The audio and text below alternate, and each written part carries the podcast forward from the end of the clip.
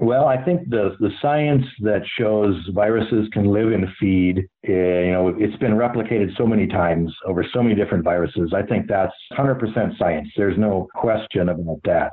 Um, but there's there's quite a few things we don't understand yet. So there's there's quite a bit of art, but the science of transport and transmission or survival and transmission, I think, is is very solid. It's time for a new era of communication in the swine industry one that you can get the latest updates while commuting or driving to farms. Here, you will have the brightest minds of the global swine industry in your pocket. Hey everyone, so today we have Dr. Scott Dee. He goes over a brief history, you know, behind feed biosecurity, the biggest learnings from recent times, and then uh, ways to minimize risk in uh, imported products. He also talks about the 80 20 rule of feed biosecurity, right? So, what would be the 20% of the actions that are going to create 80% of the results? And also clarify, you know, which parts are science versus art and those sorts of things. And then uh, finally, we get into some practical aspects like the biggest chains that feed mills have done, uh, and also uh, the range of things that he sees around the globe and what can be done better to reduce everyone's risk. So, with that, enjoy the episode. SwineIt podcast is only possible with the support of forward looking and innovative sponsors like NutriQuest, experts serving producers and delivering breakthrough solutions, Genesus, the first power in genetics, Zinpro, essential trace minerals, exceptional performance. Every Pig, a simple yet powerful pig health and production management tool. Gestal, always one step ahead in swine feeding. Adisseo provides programs and services to help producers achieve their targets in a high quality, safe, and sustainable way. Welcome to SwineIt Podcast. My name is Marcio Gonçalves, your host for today's episode. This episode's sponsor highlight is about Gestal Celebrating its 25th anniversary, Gestal manufactures the original wireless standalone swine feeding system, designed by pork producers for pork producers. They are simple, reliable, and provide peace of mind 24 hours a day, 7 days a week, 365 days a year. Gestal is not just manufactured by an equipment company, but by a family pork production business with a slat level understanding. Gestal always one step ahead in swine feeding. Hello, everyone. Today we have Dr. Scott Dee. Uh, one more time, uh, if you missed the first episode with Dr. Dee about the evolution of swine vet research over the last 30 years, make sure to check it out. Today, he's going to chat about the science and art of feed risk and what can we do about it. So, thanks again, Dr. Dee, for, for being with us today. Hey, I really appreciate it. Thanks for the invitation. Looking forward to the discussion. Very good. Can you share the brief history behind feed biosecurity, Dr. Dee? Yeah, brief is right. You know, is mm-hmm. I'm going to talk in terms of feed as a or a vehicle for virus uh, transport and transmission. So obviously, there's a lot of history about salmonella in feed, maybe some uh, chemicals and things like that through feed, some poisons but as far as viruses, it's a very brief hmm. history, and it really began in when PED came into the United States in 2013. It spread so quickly between farms that a lot of the clinical veterinarians thought, well, this, maybe it's in the feed because you really couldn't even drive by a farm that fast and throw it in the window, you know, to spread it at a speed that it was being spread in the in the field. And so that was an interesting observation.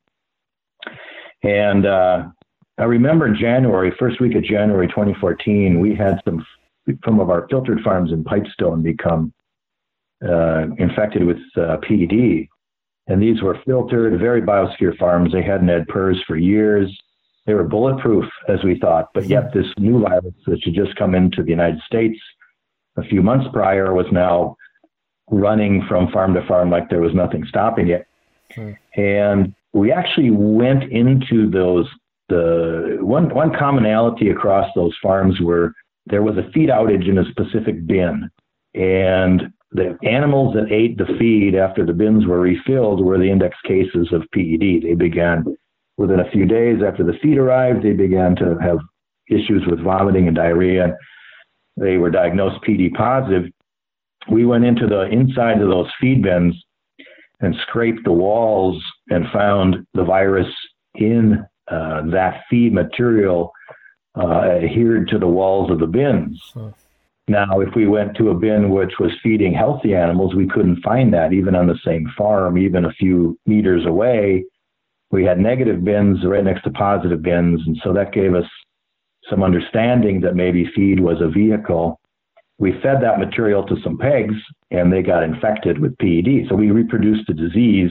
Mm-hmm. We showed for the first time that uh, PED virus could be transmitted through consumption of feed so that was like the first breakthrough that the industry had access to to to show that yeah maybe there's something to the feed as a risk factor that we'd never considered the pathogen spread of the viral nature and we you know we went on beyond that and started looking at well maybe certain ingredients uh, support the virus more than others and we learned gosh the soy products hmm. they'll support the virus in a viable state for many months so there was something about certain products that were much more protective. Um, we created models to simulate the movement of feed ingredients from Beijing to Des Moines, for example, under laboratory conditions, and we showed that certain ingredients would support viruses despite being exposed to conditions such as timetables of, of transport, environmental conditions of the sea and the land, certain ingredients really support the virus very well. And it comes back from an observation I made at Randy Spronk's feed mill, Dr. Gordon Spronk's brother, mm-hmm. where there was bags of Chinese ingredients on the farm. Mm-hmm. And we started thinking maybe that's how this virus came into the country. Mm-hmm. And I think most people uh, would agree that as far as PED goes, that's probably how it got to the United States.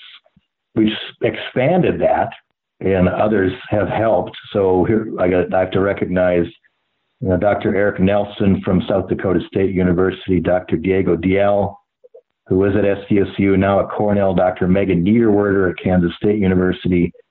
A lot of these scientists have reproduced this work and expanded it across many other viruses, including African swine fever virus that Dr. Niederwerder is currently working on.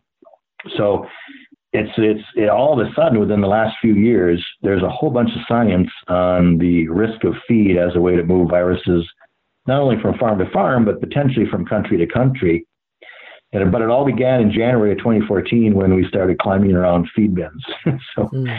crazy a crazy start but uh, it's been interesting to see how repeatable it is across so many uh, institutions and laboratories very interesting. Yeah, that was. I remember those time times, and that was super super interesting to to see happening. And uh, what what uh, despite all the tragic side of it, what are the biggest learnings, Doctor Dee, from from this recent, say, six years now? Yes, the the biggest one I think is that feed is a risk factor we've never ever considered as a vehicle for virus spread when you think about it, feed comes into a farm every day. There's no protection. You know, it just comes right in. It just goes in the bin. It gets outed into the building, and the animals eat it up. Right. That's a very big paradigm shift. Hmm. That that could be a way viruses could enter. So that's probably number one. Is that feed is a risk we have to consider, just like transport, like air, like people, like infected animals. It's, it needs to be up there on that list of, of risk factors. Um, second would be how protective some of these ingredients are. And I've referenced it a minute ago with soy based products. Mm-hmm. As we've repeated a lot of these studies and we've expanded these studies across different viruses, including African swine fever virus at Kansas State, uh, pseudorabies virus at Kansas State, hog cholera virus at KSU, they all live extremely well in soy based products. Hmm. Why that is, nutritionally speaking, I don't know. Maybe it's high protein, but there's something interesting about the protective effect of soy. And I think as we talk to, as we talk about how to reduce this risk on a transboundary basis, how we manage our imports of, of products, potentially high risk products from high risk countries, is an important conversation. So the biggest learnings are feed is a risk factor, and certain ingredients are highly protective. I think. Very interesting. So, so on that topic, as far as how to protect, you know, the the importing, what what are your current thoughts on that one? Yeah, you know, I think there's a few diff- there's a few things we can do as an industry, um, and there's lots been done. For example, in uh, when ASF was reported in China, we introduced a an idea called responsible imports that our CEO Luke Minion uh, thought of, and he said, "How do we safely bring in some of these ingredients from, say, China?" That we have to bring in to the US because we don't make those ingredients in our country. How do we do that scientifically and safely? Mm-hmm. And we came up with the idea of holding, you know, taking the ingredients, bringing it in, but holding the ingredients for a period of time in a designated warehouse and letting the virus decay over time. So we call that responsible imports. A lot of companies in the US have adapted that approach. The Canadian government has actually adapted that as a national approach for anything coming in from ASF positive countries that might be of high risk nature for feed. Um, so responsible imports is is a is a big important thing we can do on a voluntary basis. Um, the other thing is we were studying what are additives we can put in the feed to reduce viral survival. So if we have contaminated feed, can we decontaminate it through the addition of say organic acids or formaldehyde or medium chain fatty acids or essential oils? We've been studying a lot of this, uh, looking to see whether some of these compounds that are either on the market or in the pipeline can potentially reduce viral survival. So, from the industry level, those are the two of the things I think that the nation could do is they could voluntarily organize a responsible imports program for their company and they can look at what mitigants might be helpful for them to reduce risk. Mm-hmm. I think the other the other component that's being discussed right now is involves some government activity is can we restrict the import of some of these high risk ingredients coming from ASF positive countries? Mm-hmm. Uh, for example, we, we import soy based products from Russia, from Ukraine, from China. Uh, under the guidance of uh, organic, you know, mm-hmm. whether it's organic or not, I don't probably think it is, but mm-hmm. that's coming into our country, and I think I think we have to do something about that, and we're we're having conversations at the governance level now, uh, primarily through National Pork Producers Council mm-hmm. and the Secretary of Agriculture and the USDA. So the, those conversations are happening. And I'm proud to say that uh, a lot of the work that we've been involved with, along with these other great scientists I've mentioned, is this is uh, the basis for this request to uh, control these ingredients differently than we have in the past. Mm-hmm. Very interesting. Now, if we're talking here about a year ago or so, or maybe a little less than that, if and I ask, hey, do you think a year from now are we gonna have uh, ASF in the country? Are you surprised? I guess my question that we are still free. Thanks God. Um, oh, what's your thoughts there? You know, if, if let's go back to September 2018 when we learned about China and ASF. Mm-hmm and we had a meeting at the Leman conference and we talked about this. What can we do? And we introduced, you know, the mitigants and we introduced the responsible imports. And the industry really was very quick to adapt. Mm-hmm. And had we not been that proactive, my guess is we probably would have it by now, at least through the feed risk. Mm-hmm. Um, we still need to do some things with, I think, controlling some of these these imports. But I think that was about 80% of the battle was won when the industry got on board and started putting in holding times and putting in mitigation strategies with additives to take that viral load down, probably to a point where it's it's still in the feed, but it's maybe non-infectious, or maybe the quantity is not high enough to infect the pig. Hadn't if we hadn't done that, I'm sure we'd have ASF by now. Mm, that makes total sense. Very cool. Now, uh, if we step back a little bit and think about feed biosecurity in general, uh, for those that are not super familiar with this topic sometimes, you know, because this is very recent and our audience it's spread across uh, 25 countries. What are the 20% of the actions that will dictate 80% of the results, Dr. Dee? Yeah. So the best thing they can do, as we've kind of just talked a little bit about, is again responsible imports and mitigants. Uh-huh. Uh, I mean, those two things, uh, you can you can cover a lot of this just with those two approaches. I think you I think you can handle eighty percent of it.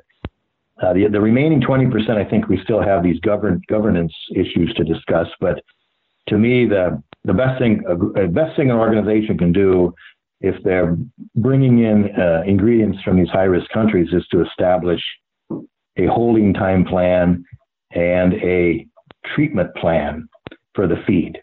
Very good. That makes total sense. And, I, and thanks for emphasizing that. Is there an art of feed biosecurity or is it 100% science? uh, um, well, I think the, the science that shows viruses can live in feed Eh, you know, it's been replicated so many times over so many different viruses. I think that's the hundred. That's hundred percent science. Mm-hmm. There's no, yep. there's no question about that. The, but there is a lot of art with feed biosecurity because there's a lot of things we don't know. You know, we don't know the half life for all of these viruses in feed ingredients. We know some. We don't know the oral dose in feed for all these uh, viruses in, in ingredients. We know some, but we're still a little bit having to use our, you know, use what we can, use what science we have, but potentially develop strategies a little bit using some art because we simply don't have a, a cookbook approach yet because we're we're missing we're missing a few key facts. Um, we don't know how much virus is in feed in the real world. Uh, I think the Chinese have shown very nicely that ASF virus DNA is can be easily found in the grains on the ground and things that they uh, harvest. Mm-hmm. Um, but there's there's quite a few things we don't understand yet. So there's there's quite a bit of art, but the science of transport and transmission or survival and transmission, I think, is is very solid. Very good. Um, and I, I probably would add on the art side of things, just from that uh, you know, from the measures at the feed mill level, just from you know the cleaning side of things and and path, you know, people and trucks and all those things, uh, just being able to implement right and and mm-hmm. and transmit that transmit that message to the team that that's super important. Yeah, the other the other art uh, side of this question it leads to science, but a lot of the art is in developing these ideas and models where we can study this. You know, we've we've developed two different models. One goes across the Pacific Ocean in a laboratory setting. The other one goes across the Atlantic Ocean. So, you know, one model starts in, in Beijing, goes to Shanghai, to San Francisco, to Des Moines. The other model starts in Warsaw, Poland, goes to Le Havre, France, across the Atlantic to New York City, and then to Des Moines. And so we've set it up where these got representative ingredients, representative distances, representative transport times, representative uh, um, environmental conditions.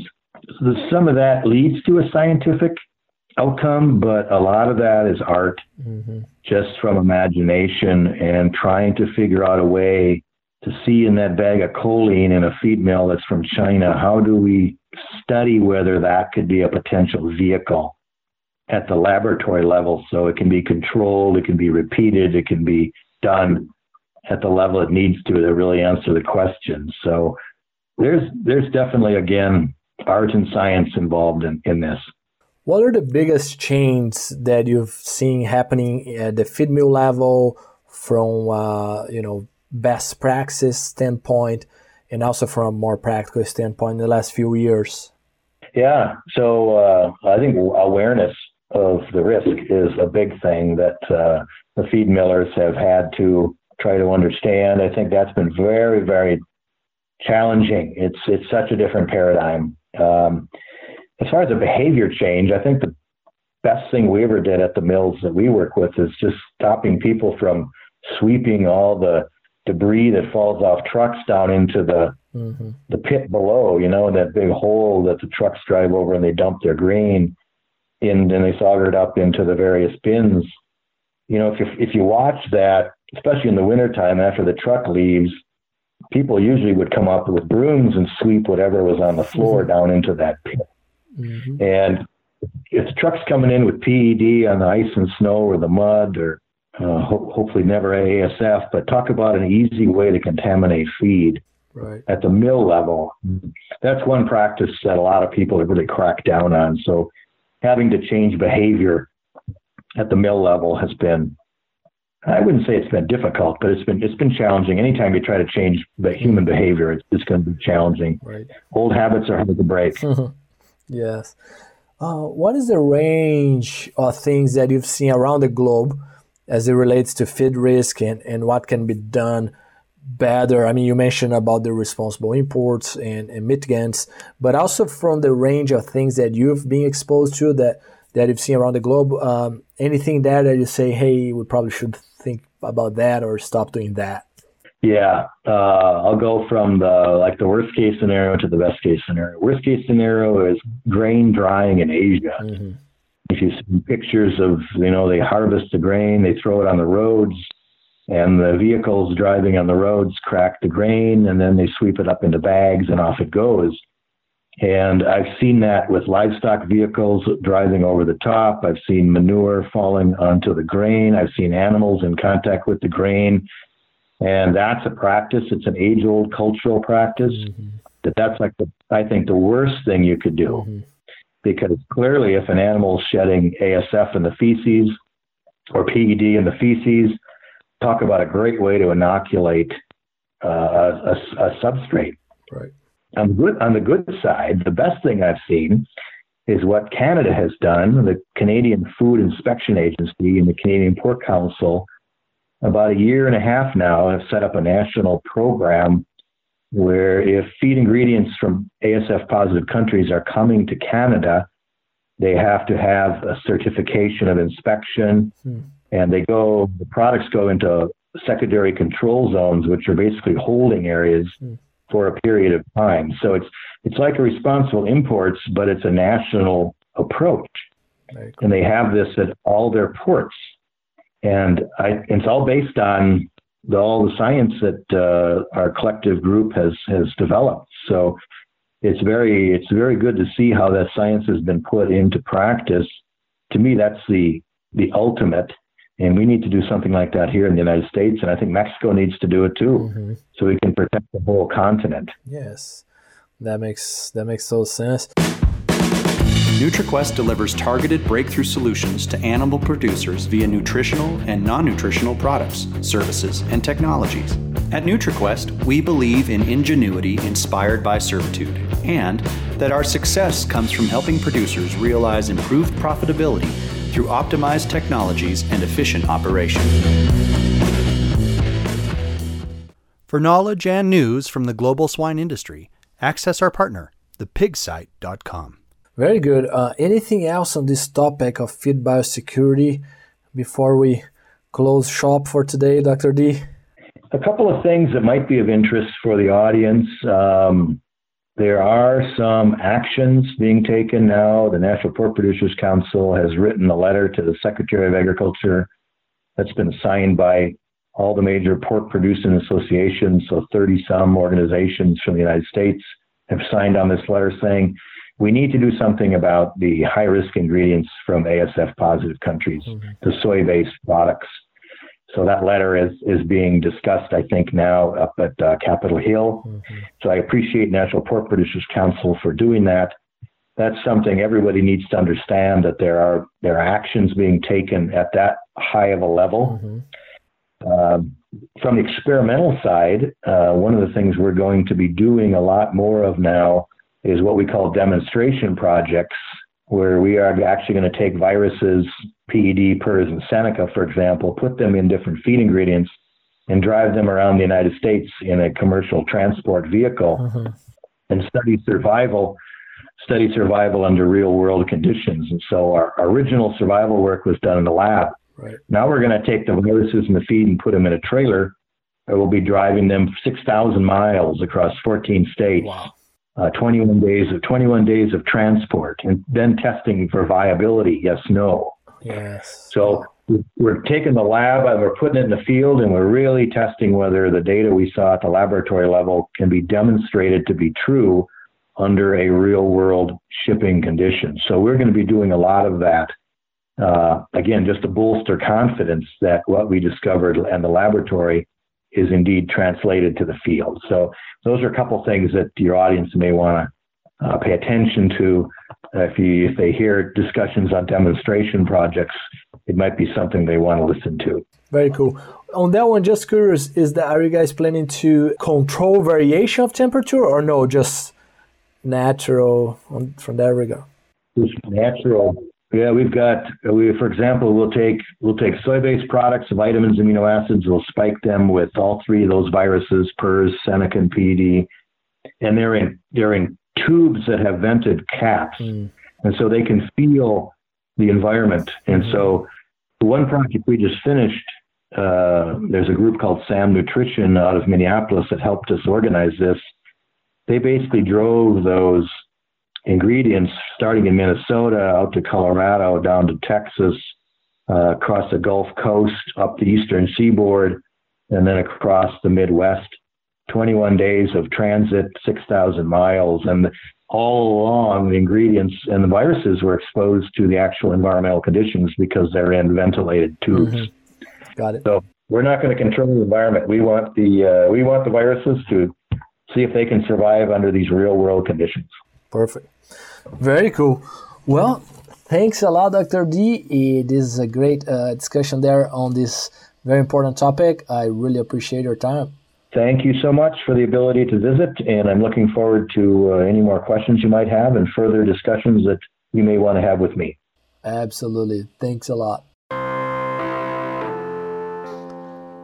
Hey everyone, Please share our episodes with as many people as you can so we can continue to impact the life of swine professionals from around the globe with the wisdom of our great guests.